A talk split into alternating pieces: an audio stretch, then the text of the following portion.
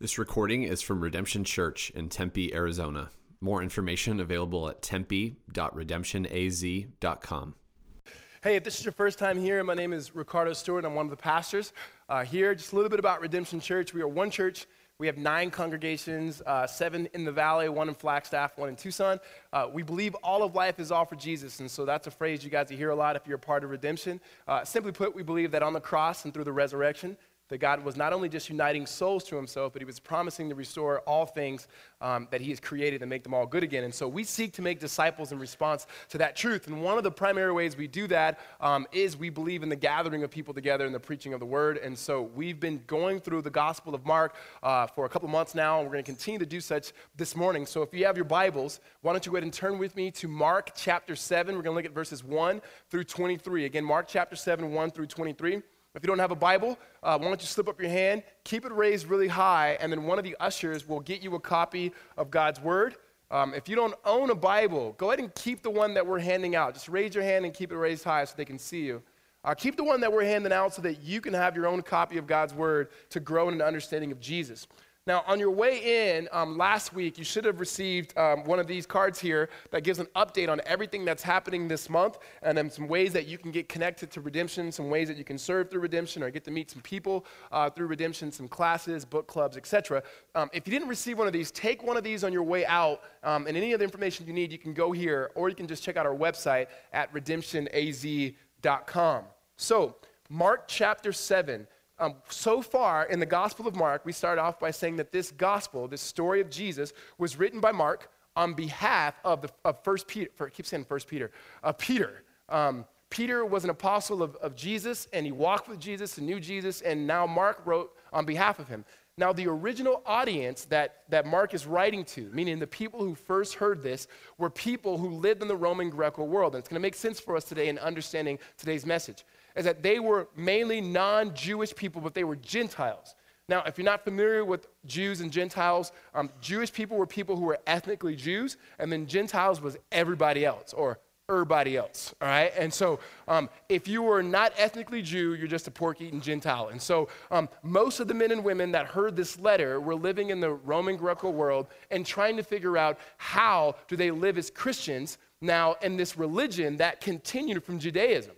Because Judaism had some strict laws on what to eat, what not to eat. However, the Gentiles had eaten certain things that would be normally seen as unclean by Jewish people.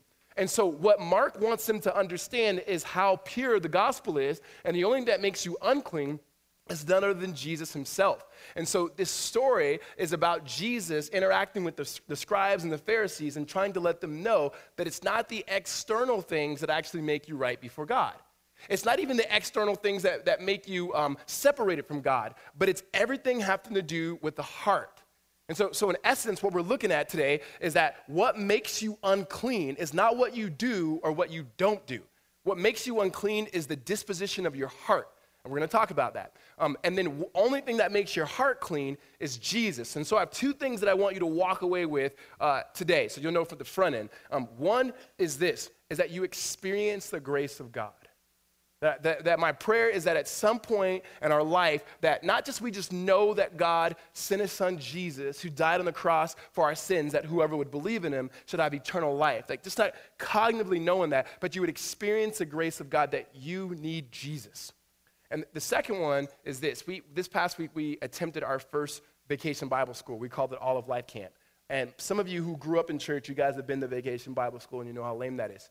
Um, so we tried, we tried to go, how could we not make it as lame? Um, and, and it was a lot of fun to us. We'll, we'll see what the kids say in 15 years, right? Um, um, great. But what was good for me and all the pastors, we got a chance to be with all of these kids, first through sixth grade. And I haven't been around that many kids in so long to try to explain the truth to them. And, and you realize there's certain things with kids that you cannot do and you need to do. Like you need to be very clear. Um, with kids, you, you can't be sarcastic.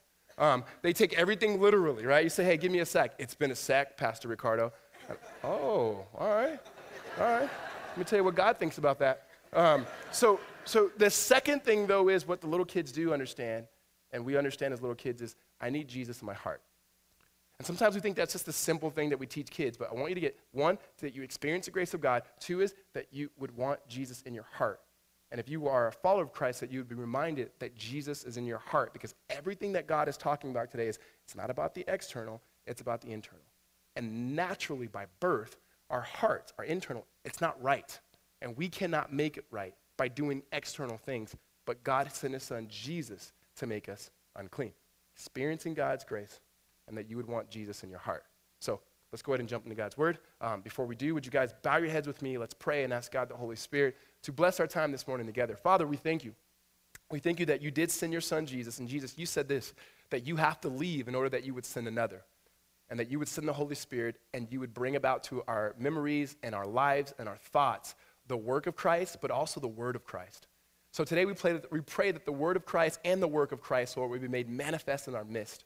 That we would see and know Christ. We would trust him. That we would see that it's not what we do, Lord, that makes us right before you. It's not that what we do that makes us clean, but it's what Jesus has done. And we would let go of everything that we try to do to make ourselves clean before you and before others, and we would only cling to the cross of Christ and the power of the resurrection. God, would you do in us today that we wouldn't think, ask, or even imagine, according to your work and your glory? And it's in Christ's name we pray. Amen. Um, so we, we've, we've had experiences before in our life where we begin to realize uh, original sin. Now, original sin is something that we learn about or you've heard about it, they write books about it, and most people go, I have a hard time learn, learning original sin. And then you have kids and you go, I get it. I get it right there. I don't need a book right there, right? And because kids teach you something about the nature of um, your own sin, but even theirs, right? So both of our boys, they, they, they sin in the same ways, but they respond to it differently. And so what we have is we had this DVD player um, on the near the ground on this little television thing we had, and we would tell the boys early, like, don't touch that, don't touch that. And they get it. Like the kids get it, right? And Noah at 10 months, 11 months, would crawl up to it and what kids will do, and they look around, right? Because kids are really not that smart. And so they look to the right, they look to the left. We're standing right behind them. It's like, oh, they ain't here, right? and then he touches it. And we turn, Noah, and he'll turn, he'll look, and then try to crawl away as fast as he can, right? Now, he doesn't know the doctrine of sin or original sin. He didn't know about Adam or Eve. He didn't know about any of that. But he did know, I did something and I'm guilty for doing it, right? We had Eli a few years later. The same thing. The difference is how they responded. You'll see your kids are so different. Eli, Noah responds, tries to run away, stops, cries because he knows he's in trouble. Eli touches it, turns around, I know I'm in trouble. I know I wasn't supposed to touch it. right? And it's just, it's just different, right? It's different. But you, you, you see it, and they know that there's guilt. Now, we get older and we experience it. Now, whether you follow Christ or you say that you're a Christian or not, you understand that there's guilt. You may not call it sin. You may not believe that there's a, a, moral authority or absolutes. But even if we say there's no moral absolutes, there is something in which we do or things in which we do that we all know universally that's not right. Like, I ought not to do that, and yet I keep doing it. It's not right. And so we deal with a guilty conscience or we experience shame or whatever that may be, and we, we live into that continuously. And then what we try to do is try to say, what can I do to make up for what I've done? Have you ever done that? Like, here's what I'll do as Christians, here's what we try to do we try to make it really religious. So when we sin, it's like, I'm to remember Leviticus by heart, Lord. Like, that's what I'm to do, right? Not to happen. Um, or what we do is we sin and we give it a period of time. Like, if a time can just go by for a while, then like, like we think like God's like our parents, like he'll forget, right? No. And then we have it. Or what happens is you do it and you think, I'm never to do it again. Then you do it again and you think, I'm never going to do it. And then you do it again, and then you do it again, and you do it again, and you feel that guilt, right? And you want to make things right. So, as a pastor, right, I'm a pastor before I'm a preacher. I love preaching God's word, but I'm a pastor because I love being with people and hearing people's stories and sitting down with people because people are sinners and they're broken. And I love that because I'm a sinner and I'm broken, right? So, game recognized game, so we're looking familiar, right? so, there, there, there, little Jay Z quote just for the morning. Um, and, and so there, there, there, is, there is this, um, this, this allowing people to share their stories that you realize we all deal with guilt. Whether you've been the really good kid and you kind of did all the right things, you still deal with guilt. Or you've been the person who grew up going, I did all the wrong things, and you still deal with guilt. And then you become a Christian, like, I'm free, I'm free, but then all of a sudden you realize, man, I'm still dealing with guilt. And then all sorts of sins that come out of it. One of the things that's come up recently, not recently, I said one of the things that's come up more often is um, people in our congregation who struggle with the guilt of past sins, and particularly the past sin of abortion. And, and I realized that's something we don't really talk about. But we don't talk about it. Um, one, because a lot of it is politically charged. But let me just tell you, abortion is not a political issue. And nor are we talking about politics. We're talking about Genesis 1 issue that every single person is created in the image of God. And that there are many of us in this congregation who have gone through an abortion, men and women, and who are struggling with the guilt of it. Like, this is the one thing I know. Like, all the other sins I get, but this is the one that I've done that, man, I cannot get over. And you know what? I sit with them and I weep with them because that's part of my story as well. And this is not just from people who knew Je- who didn't know Jesus and said, "Yeah, I did it before I knew Jesus." These are even some of us who knew Jesus. And what does that mean? That means that people who know Jesus and people who don't know Jesus are equally broken. And there's nothing we can do in ourselves externally to kind of fix that, to kind of make it right. And if we keep trying to make it right, we're actually becoming further and further and further and further away from God. The, the, religious thing to do is going, okay, here's what I want you to do go to church. If you go to church, you'll be made right. Listen, going to church does not make you clean or right. The church is to point you to the one who does. Um, I'll read more of my Bible. Reading the Bible does not make you right. You read the Bible because it points you to the one who makes you right. So, all of these external things are good, but they're things that we do ultimately to point us to the one who can cleanse us, who can heal us, who can we can walk through our friends and our own sin and our guilt of our sin to say, there is one who stands near, who is holy, but also who's loving to be able to make us clean. The problem is, we don't naturally go to him because that means we have to trust. That means we have to have faith Instead of, if I can give you a few things to do, and if you accomplish those things, you will be made right and trusting in yourself. Unfortunately, that's what happens a lot with religious people. And that's exactly what's happening in this, this story that we have today with Jesus. Now, remind you, the people who are hearing this are Gentile people who are trying to figure out themselves how do I live out this new faith in Christ? When a lot of the rules and regulations I don't really understand. And now, what Mark does in telling this story is saying, here's how Jesus handled the religious in his day and ultimately pointed to himself. So, pick up with me in chapter 7, verse 1. Now, when the Pharisees gathered to him, and with some of the scribes who had come from Jerusalem. Let's pause here. So here's what's happening. Pharisees and scribes. We talked about them. It's been probably a month since we talked about the Pharisees. Pharisees were a group of very, very religious people. These were like the most religious people. These were the people who got all the VBS awards, right? They marched in the army. They knew Father, Father Abraham. They knew everything, right? Every Bible verse they had, right? They knew the Word of God. Now, oftentimes in church, um, what you have is people go, yeah, the Pharisees, they're bad. Most Christians are like Pharisees. We just don't like to admit it. Their people, their intentions, right, was we want to know God's word the people that came before us, our ancestors, they didn't obey God's word. We're going to be strict on God's word. Like we're going to know his word, memorize his word, and so forth. Um, the scribes, just like them, the scribes were professional lawyers. And not lawyers the way that we think about it. People who looked at the word of God and they, they, they, they followed the law and they wrote it down. And the law was um, the Pentateuch, or what is known as the Torah. So Genesis, Exodus, Leviticus, Numbers, Deuteronomy, the first five books of the Bible. And that they would write all those things down. Their problem was not that they loved God's word is that they interpreted God's word, which wasn't their ultimate problem, but they made the interpretation of God's word as more important or equal to God's word. So they taught what God, they took what God had called them to do, even individually, and they made blanket statements and generalizations saying everybody ought to do this, and if you are not doing this, then you are no longer walking right with God, and therefore you are in sin. And so they created all of these things for people to do that God never said that people had to do. And so they were actually discipling people away from God, even though they thought that they were discipling them towards God. There's a level of arrogance there. So those are the Pharisees and the scribes. Meanwhile, they're about to encounter God himself. Now, this is the irony of this story. You have two people, the groups of people, the Pharisees and the scribes, who were deeply religious, deeply wanting to do the right things, deeply immersed into God's word, but they totally miss God.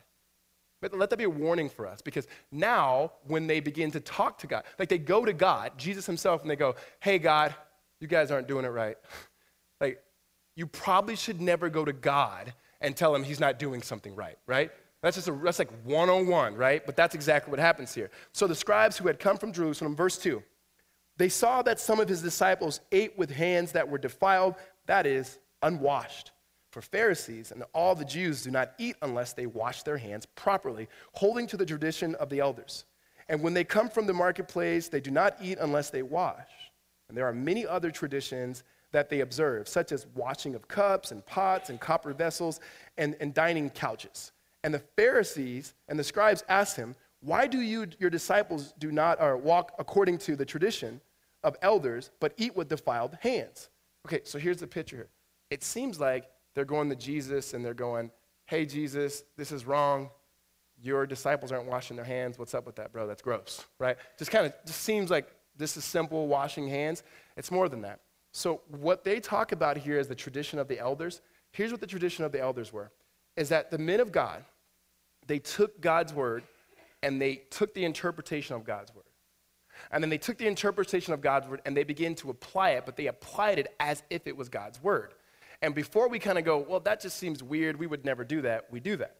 It'd be like this um, external things matter. Like Jesus is not saying, don't do anything external. Like, don't do anything that looks religious. He's not saying that. Um, think about something like fasting. Fasting is something that people do to remind themselves of their hunger of God. Fasting doesn't make them holy or right, but it reminds them how much they need God. Um, things that we do externally are good things, they're symbols. But the problem is, if we now begin to apply those things to everybody as God's standards, we are in the wrong, right? So this is more than just, hey, go in there and wash your hands. If you don't wash your hands, God doesn't love you type stuff, right? This is God Himself um, trying to explain to the Pharisees what is real religion and what is not real religion. Well, going even further than that, um, they had traditions like um, how they were supposed to eat, how they weren't supposed to eat. That's nothing that God said. And a lot of their traditions were to separate them ethnically from all the Gentiles, and they thought would draw them closer to the Lord. I mean, we're talking about how to wash pans and pots and wine glasses and things like that.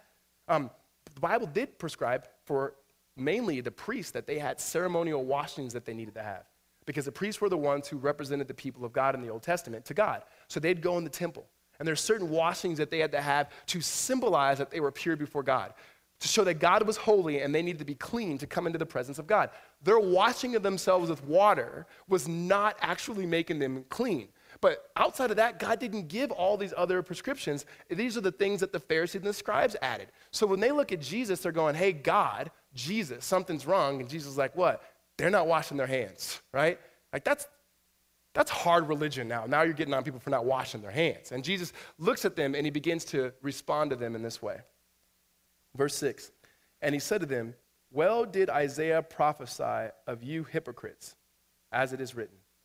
This people honors me with their lips, but their heart is far from me. In vain do they worship me, teaching as doctrines the commandments of men you leave the commandment of God and hold the tradition of men. Here's what he's saying, and quoting Isaiah, he goes, You guys are hypocrites. Oftentimes we hear that word, and then we hear that word towards Christians. All Christians are hypocrites. And the normal understanding of hypocrites, Christians are. By hypocrite, if you mean you guys say some things, but then you don't always live up to what you say, yes, we're all hypocrites. The Bible calls that sinners. um, hypocrites in the Bible is taking from Greek theater.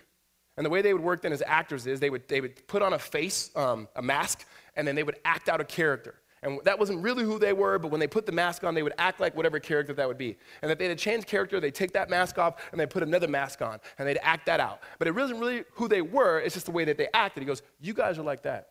You're putting on a face as if you're holy. You're putting on a face as if you're religious. You're putting on a face of it, but that's not who you really are. You're putting on a face as if you are so close with God and you're speaking on behalf of God, but that's not the truth. You are now taking your own um, convictions and applying them to everybody else. Let me, let me talk about what that could be like in our day. That could be like you reading the scriptures and the Holy Spirit placing on you a conviction. That conviction be see, you might be called by God to say, hey, you should not drink alcohol, right? And that's a conviction that God has placed on you. But the Bible does not place that on everybody else. And they'd be like you telling everybody else, you should not drink alcohol, you shouldn't taste alcohol, get rid of the, the wine, only the grape juice. Welch's is ordained by God, the box wine's not, right? That, that would be us placing that conviction on everybody else. Or it'd be thing, things that you know normally come up, like rated R movies or not rated R movies. Um, uh, some people have called uh, God, some people could, could watch rated R movies, some people could not. Music they listen to, or, or dancing, right? Some people by God are allowed to dance, and many of you guys by, by God are, have not been given the ability. Um, and so that, that's, not, that's, that's, not, that's not here nor there, right? And so it's, a, it's a question of ability on that one. But uh, there, there is a sense where now it's taking those things that are usually called as freedoms or non freedoms and then placing them on everybody. That now becomes legalism. Because you're saying God says this. He may have said it to you, but it doesn't mean he said it to everybody. We know what he says to everybody because it's written in his word. And, he, and Jesus is looking at me and you guys don't get it. He goes, You guys are hypocrites. You're acting, you're playing, you're pretending. Your heart is far from me. And he goes, Well, did Isaiah years ago prophesy about you? He said, These are people, their lips talk one thing, but their hearts are far away. Meaning they're, they're talking a big game, but they have no intentions on actually loving God. And he says, You actually hold to the traditions higher than you do God. Like, whatever these traditions are, you're more concerned about the fact that this guy's washed his hands or not than if he loves God. And we have that even in our own culture. Unfortunately, even in church culture. I, I did a wedding where the couple had had a baby before they were married. Everyone saying, hey, you're going to marry this couple there in sin? And I said, I, I think you should probably get to know their story. Did you know that that's not even his baby? And that she came to know Jesus through that. He'd been a Christian his whole life. They met each other, they trusted in God, and now they're getting married. And this little baby now who didn't have a dad has a dad. They're not in sin. They're sinners who've been redeemed by God's grace. But it'd be so easy for us to look at things from the external and go, that's not right. But we're not God. right? God looks at the heart. And he's saying, You're looking at the washing of hands and you're missing it. And in missing it, you're actually rejecting the word of God, he says. Uh, look, look and he gives them an example of this. He, he said, You're not just going past God's word and, and trying to be so faithful to God's word and taking his interpretations and even taking the traditions. You've actually closed the word of God. And you're no longer trusting in the very thing that you started off with. Read with me here in verse 9. He said, He said to them, You have a fine way of rejecting the commandment of God in order to establish your tradition. By the way, that's sarcasm from Jesus. Uh, So when people say, uh, you know, Jesus is not sarcastic, the Bible's not sarcastic, well, Jesus was. I'm just trying to be like, what would Jesus do?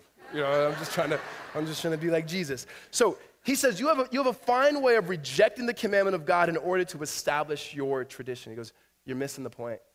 Verse 10 For Moses said, Honor your father and your mother, and whoever reviles father or mother must surely die. Now, that's not usually the um, memory verse that we teach our kids.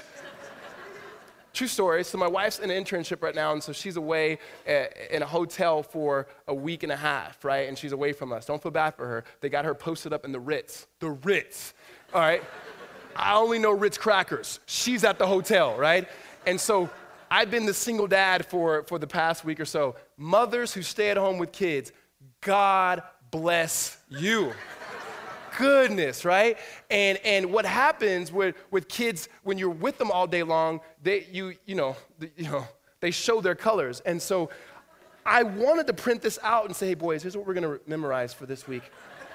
if you don't obey me or your mother, um, it says you should die. Jesus. Jesus. right? So, what, what, what Jesus is doing here is he knows the scribes and the Pharisees, they know Moses. If there's anybody they understand and they know is they know Moses because they study the law. And Moses wrote the first five books of the Bible, the Torah. And so Moses says this. He goes, Moses says you should honor your mother and honor your father. Now, in that day, you would get raised by your family, and you would get you would get older, they would get older. You would have property and land and so forth, and your parents would get to an age where they could not take care of themselves and that you would come in and you would take care of your parents and that and their old age, honoring them. Um, that wasn't just that day, by the way. um, that's what is, is biblical and right to care for them. Now, what he says is that's what you were supposed to do because that's what God's word says. He goes, but there's things in your traditions that you guys are upholding that actually nullifies that, meaning rejects that. And he goes on and he gives an example of how their tradition is getting in the way of God's word. He says, But you say, if a man tells his father or mother, whatever you would have gained from me is Corban, that is, given to God, then no longer permit. Um, and no longer permit him to do anything for his father or his mother, thus making void the word of God by your tradition that you have handed down. And many such things you do. He's saying you're trying to get to the point where you can do it all yourself, to the point where you are not even trusting in God anymore. That your traditions tell you that a man could look at something, look at his parents, and go, sorry, this is Corban. And I know most of us are like, we don't even know who Corbin is, right? Um, Corban was this, it was a vow that you would take your land, your possessions, and you would give it to, you would ded- dedicate it to the Lord. And so it'd be given to the temple. And so what it's saying is when I die, all the proceeds that can come from this cattle, this land, or this home, or whatever it is, will go towards the temple as an offering, as a giving. It was a good thing. But what it meant was once you dedicated that, you can use it and you can get all the benefits. But if somebody else wanted to use it, they could not. And you could look pretty religious and go, I'm sorry, you can't have anything because it's going to God. I can have it, but when I die, it goes to God. But you can't have any of it even now. And he goes, Well, what happens now is that men were going to their mother and to their father and going, Sorry, can't feed you because this is going to God. That I, I care about God. Now, the, the contradiction there is going, Yeah, um, because I'm loving God, hungry person, I can't feed you. Like, that doesn't make sense. And he was saying, But that's what you're doing. That you're actually having a tradition that's held so high that you're actually now ne- um, neglecting God's word to actually honor your mother and your father for it. He goes, that's, that's, that, that's dumb. He didn't say that, but like, that's, that's dumb. And he says this there's other things like that. Now, as Christians, we go, but we don't, we're not giving up our homes, we're not doing that. But there are things we do. I remember thinking about this. One of the reasons why we don't have as a church multiple programs and things that are happening, and I'm not trying to say if you have a church or you go to a church that has those things, it's wrong. I'm not saying that. But it was part of it is when I was pastoring um, at a different church one time, and I was a youth pastor, and there was always events we were doing with all these kids. And all my friends who were not Christian were like, hey, can you come do this with us? And I was like, no, I got this going on at the church. hey, what are you doing on Wednesday night? Uh, I got this going on at the church. Uh, and it's like, I can't even actually live out the witnessing of being a person of God because I'm always here. Like, it's actually getting in the way of what God says. And so let's make sure that we don't do all these things that look religious or make us religious. You don't need, hear me, you don't need another Bible study. Everyone thinks, I need a Bible study. No, you need to love God and love your neighbor. How do you know that? Because Jesus says you need to love God and love your neighbor, right? Anytime we stand on Jesus' word, we stand on solid, solid ground. We just sing that song. Um, these men were taking good things, making them main things, and they were ultimately missing out on God. Let this be a warning for us. There are things that we can do that are good things, that we do so much. We think if we do all these good things, it'll be great. The good things are not the main thing. If the things are truly good, they'll point you to the main thing. And they'll always be about the main thing. They'll always be about the gospel, and they'll always be about Jesus. Um, religion will give you things to do. Um, the gospel will give you one to follow. Religion will tell you where you're wrong and what you need to do to make yourself right. The gospel will tell you where you're wrong and how God makes it right. Religion will tell you ultimately here um, that there's no hope unless you can do better things. And then the gospel will always tell you there's hope, but it's only found in Jesus. Amen? Well, now Jesus begins to explain to them what, what it's really like, how we in ourselves can become clean because all of us are unclean. And he's trying to show them everybody is unclean. And you don't make yourself clean by doing things. He says this in verse 14, and he called the people to him again, and he said to them, Hear me, all of you, and understand. There is nothing outside a person that by going into him can defile him, but the things that come out of a person are what defile him. He says this parable, he goes, There's nothing that's going to come into you that, that, that makes you defiled or unclean. It's already in you. And what it does is it just comes out of you. And that's what defiles a person. It's on the inside, it's the heart. Well, then he goes a little further, verse 17. And when he had entered the house and left the people, his disciples asked him about the parable. And he said to them, Then are you also without understanding? And so here's what happens. He gets done talking to the Pharisees and the scribes, and all the people are there, and he tells the parable. Like, it's not about what comes in, it's about what comes out. And the disciples, right, being good Christian kids, were like, Yeah, yep, that's true. And then they get back in the house, like, Jesus, we don't understand what you were saying. Could you really? we are just faking it, right? Um, and then Jesus gives them the example here, or, or explanation. He says, and he said to them, "There are, that are you without understanding? Do you not see that whatever goes into a person from outside cannot defile him, since it enters not his heart but his stomach and is expelled? Thus he declared all foods clean." Now, what he's saying here is kind of graphic, but he's given a biological example. He goes, "It's not what comes in when you eat something." That's not what defiles you. Because it goes into your body through your digestive system and then it's expelled. Use your imagination. But it never goes to your heart. It never goes to your heart. It uses this physical understanding to, to, to teach us something spiritual. It is your heart that's already defiled. It's already defiled. It's that what we talked about, that sin. And we've said this here at the church all the time. We don't become sinners when we sin. We sin because we're sinners. Another way to say it is we are naughty by nature. It's one of my favorite ones, actually. that, that that's who we are, and we cannot cleanse ourselves from those things. That, that, that um, people would say, This person caused me to do it. Like, no, the devil made me do it. The devil didn't make you do anything. This person made me do it. This person didn't make you do anything. That person might have provided the context, but what came out of you was already in you. Here's the deal we're more wicked and flawed than we ever could think.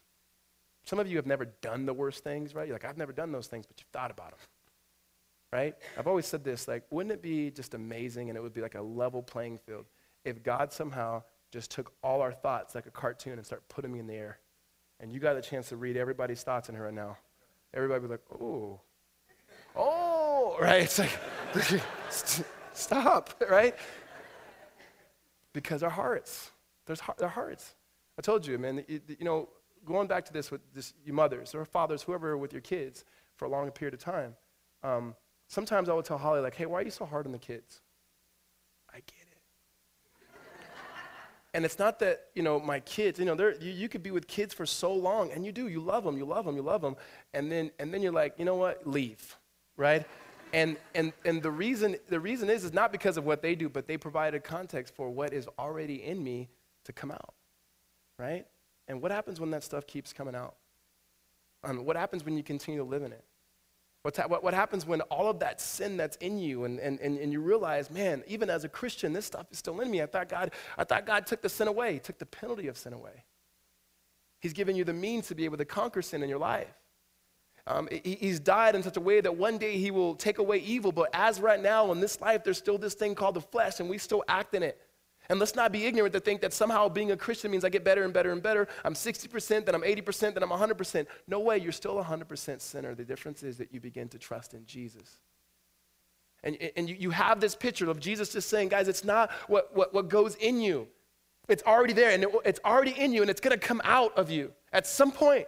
And some of you, what's really easy is sometimes is for most of us who've kind of done some really, really dumb things. It's those of you who are kind of always been sweethearts.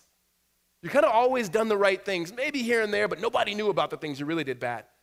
That's who God is actually talking to in this text. The Pharisees, he goes, Don't you guys get it? Just because you haven't done this, just because you did do that, just because you know that, doesn't, not, doesn't mean that you're different than somebody else. So here's the deal whether you're a Christian or whether you're not, we're all equally as broken. And whether you're a Christian or not, you still need to experience the grace of God and you need Jesus. And you need Jesus in your heart. Because right now, your heart is dysfunctional. It doesn't beat the way it's supposed to beat. It doesn't actually allow you to live the way that you are supposed to live. And here's what Jesus says here, talking about the heart. Verse 20, he says this, and he said, What comes out of a person is what defiles him. From, what, from within, out of our heart, out of the heart of, heart of man, come evil thoughts, sexual immorality, theft, murder, adultery, coveting, wickedness, deceit, sensuality envy, slander, pride, foolishness. All these evil things come from within, and they defile a person.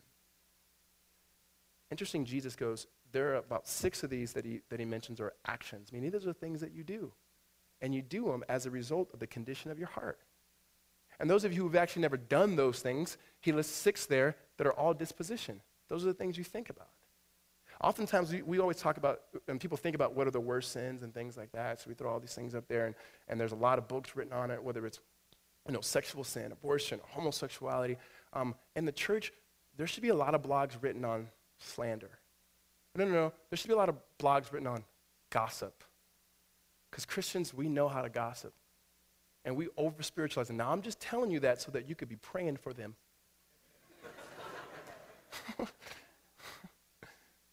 No, you're not. that, that, that, that, that we all are in this position together, and we need for Jesus to be in our hearts. Now, after the service yesterday, this, this first service, um, the 9:30 service, this lady came to me, and she says, "Pastor," which I know that she's new to the church. Um, she, actually, she said, "Reverend." She said, "Reverend." I said, "Where?" uh, and she was talking to me, and, um, and she said, Do you, Now, something I had to ask about your, your, your message today what do you do when you realize your heart is broken?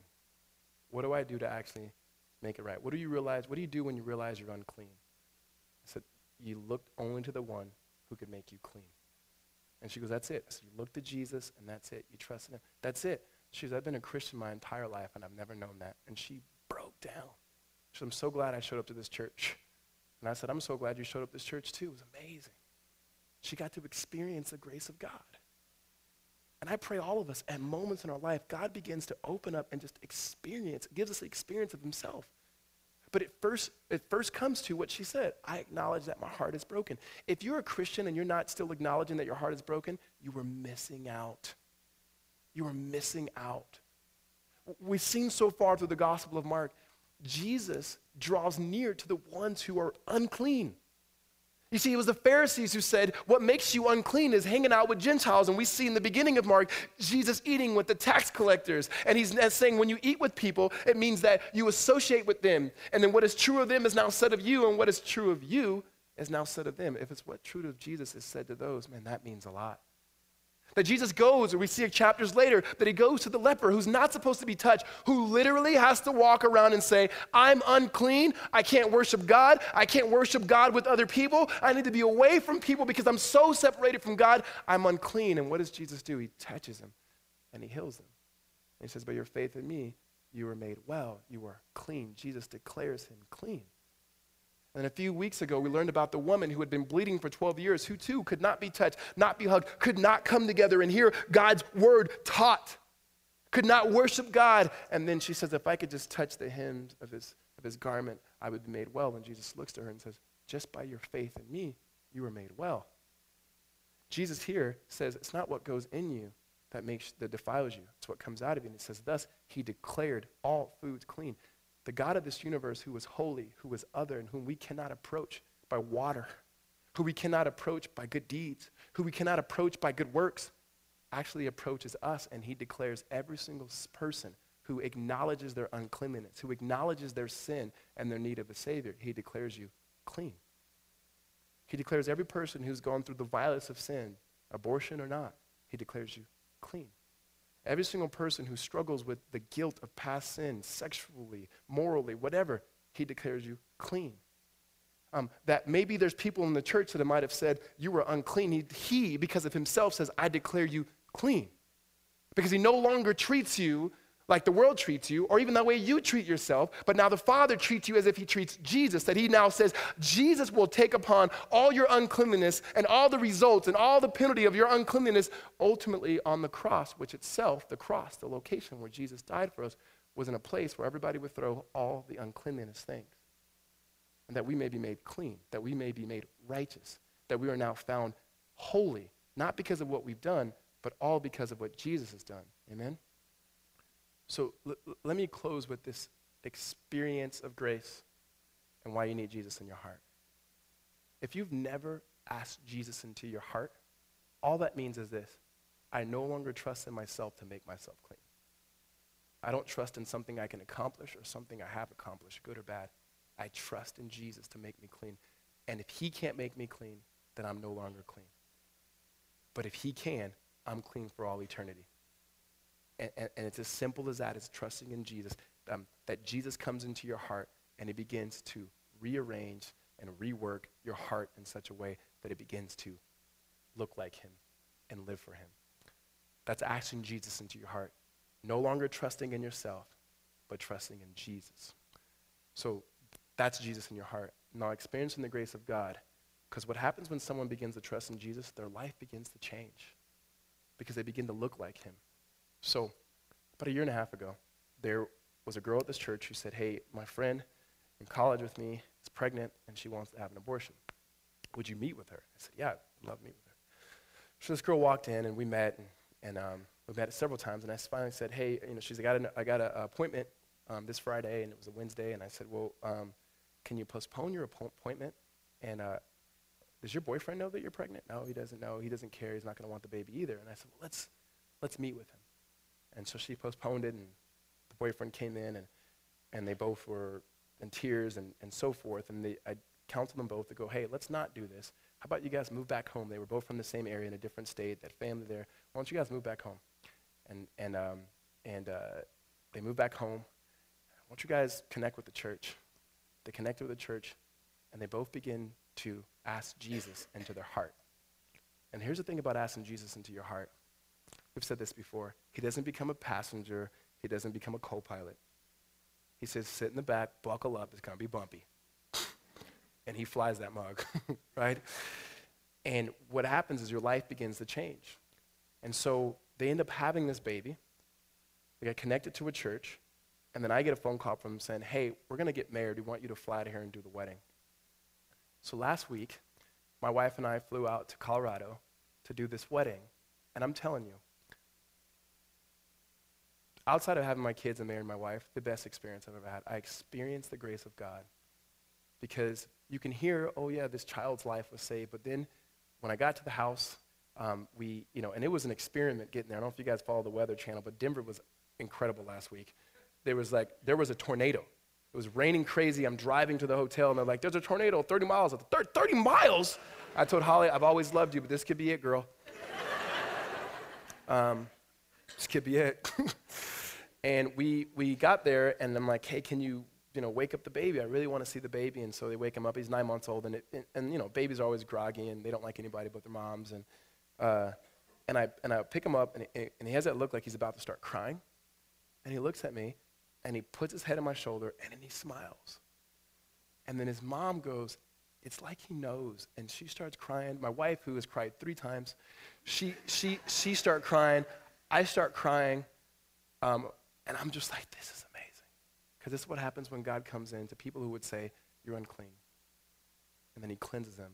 He comes in their hearts and begins to change their life. There's a picture here of me, a baby, and the baby. So I thought now, since then, I'm going to adopt a white baby. We're going to start a new trend where I'm going to start adopting white, white babies from Eastern, Eastern Europe. The opposite of. So it was amazing. Most amazing wedding in the world uh, that, I, that I have been able to be a part of, you know? And, you know, so you see, oh, yeah, there's a baby out of wedlock. Oh, man, they're they're probably just shotgunning what, no, no, no. What I experienced was this is what happens when Jesus comes into your heart and he begins to take over. And that is available for every single person who would realize you are unclean.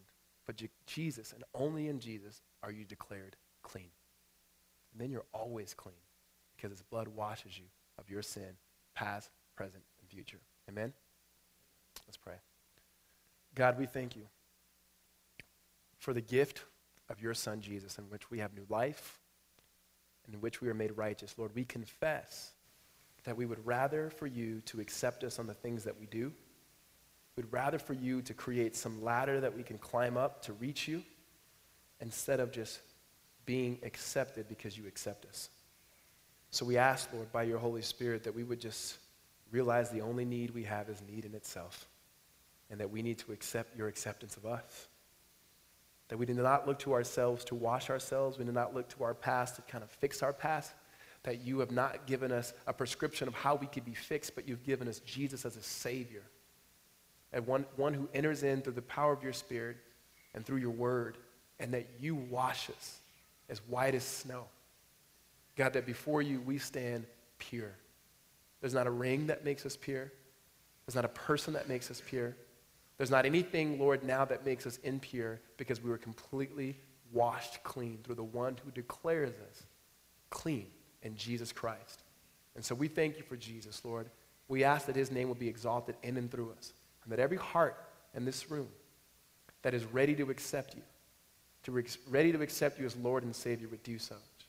And those of us who have already believed in you, that we would have an experience of your grace again, to be reminded of who we are in Christ.